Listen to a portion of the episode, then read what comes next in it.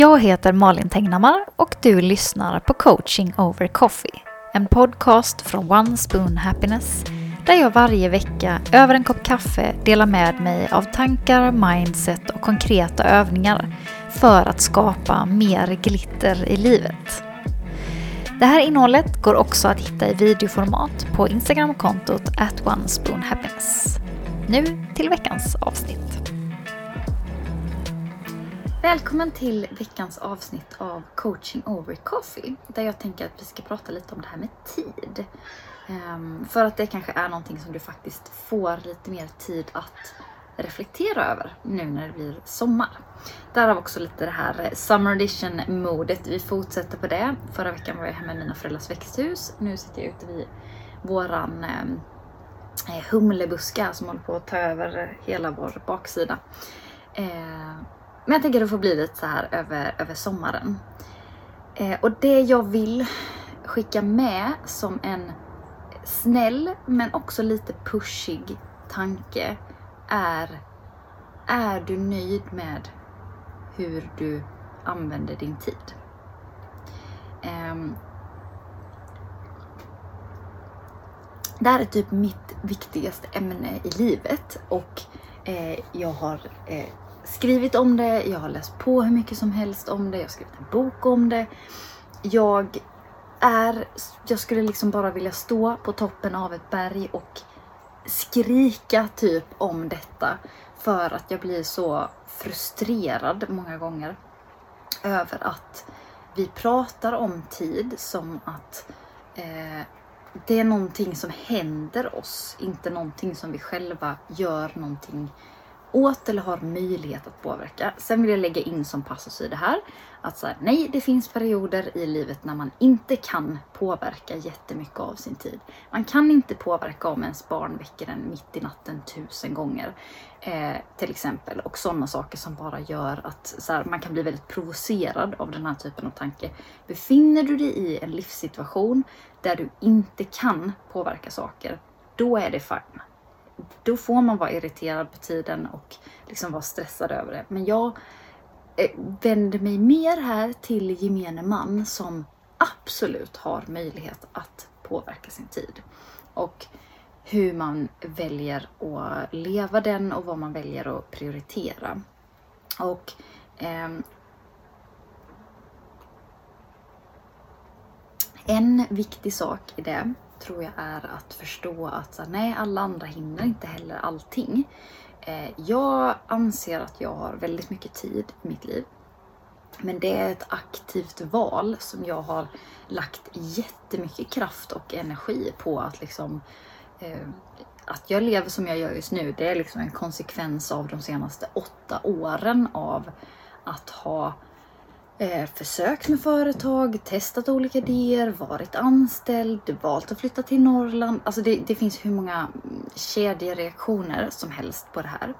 Eh, och det tänker jag att det vill jag att du tar med dig när du tänker att det är lättare för någon annan eller att någon annan har helt andra förutsättningar. Eh, ja, det har de ju å ena sidan, men å andra sidan så lever de det livet de lever på grund av olika val. Eh, plus att du inte ser hela verkligheten. Ser det snyggt ut på utsidan så kan det mycket väl vara så att man inte får ihop det ändå. Så att, eh, problemet är bara att du kan inte, du kan inte hinna med allting. Eh, det, det, är inte tiden det är fel på, men det är inte heller dig det är fel på. Utan det är eh, prioriteringarna som blir fel. Eh, för att det går inte pressa in hur mycket som helst på ett dygn. Ett dygn har ett visst antal timmar och eh, vi har kanske mer fritid just nu än vad vi någonsin har haft. Men vi lägger också en halvtid ungefär eh, på att scrolla på social media, se på TV och olika saker. Det är klart att det äter tid i någon ände om du lägger så en halvtidstjänst på det. I Sverige är vi ju väldigt förskonade mot att ha flera jobb. Eh, de allra flesta av oss. Ehm, men hade jag frågat dig så hade du förmodligen inte sagt att du hade haft tid med ett, en halvtidstjänst till, jobba 150 procent. Men det är ju tiden som det går åt om du spenderar genomsnittligt mycket tid med din telefon. Spenderar du eh, mer än snittet så eh, ligger man ju typ på så sex timmar om dagen eller någonting.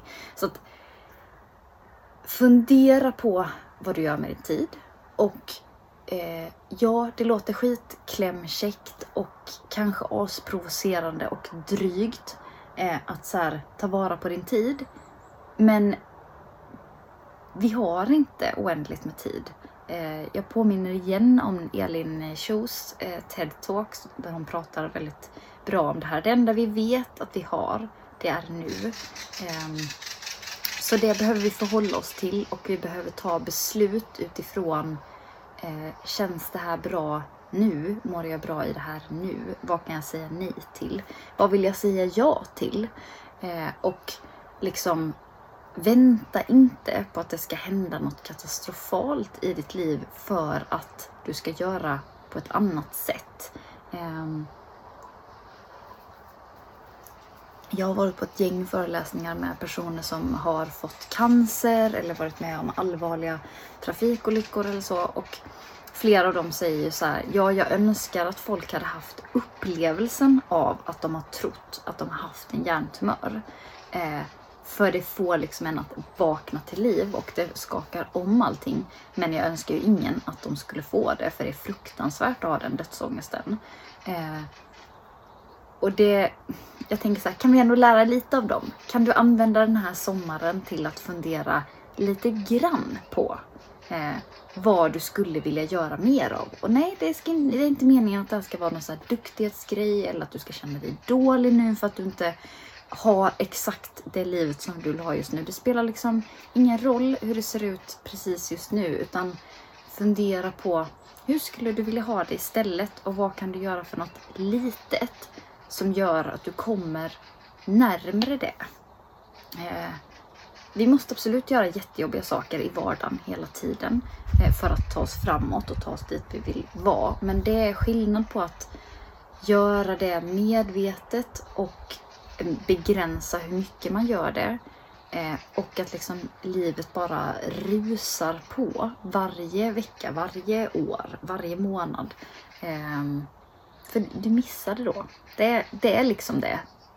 Det kan låta hur eh, klichéartat som helst men du missar ditt eget liv om du inte är vaksam på vad du gör med det. Och det tycker jag vore så jävla synd. Eh, så ja, ett lite peppigt och kanske lite deppigt och kanske lite provocerande eh, sommarcoaching-snack här. Jag vet inte. Har du tittat hela vägen hit så eh, jättekul. Kul att höra dina tankar om det här. Tycker du jag har rätt? Tycker du jag har fel? Eh, tänker jag knasigt? Eh, har du haft nytta av någonting av det här som jag sagt? Eh, hör i så fall gärna av dig. Det är alltid kul att eh, diskutera oavsett om det är i kommentarerna eller på DM. Så eh, hörs vi igen nästa vecka för ett nytt coaching over coffee.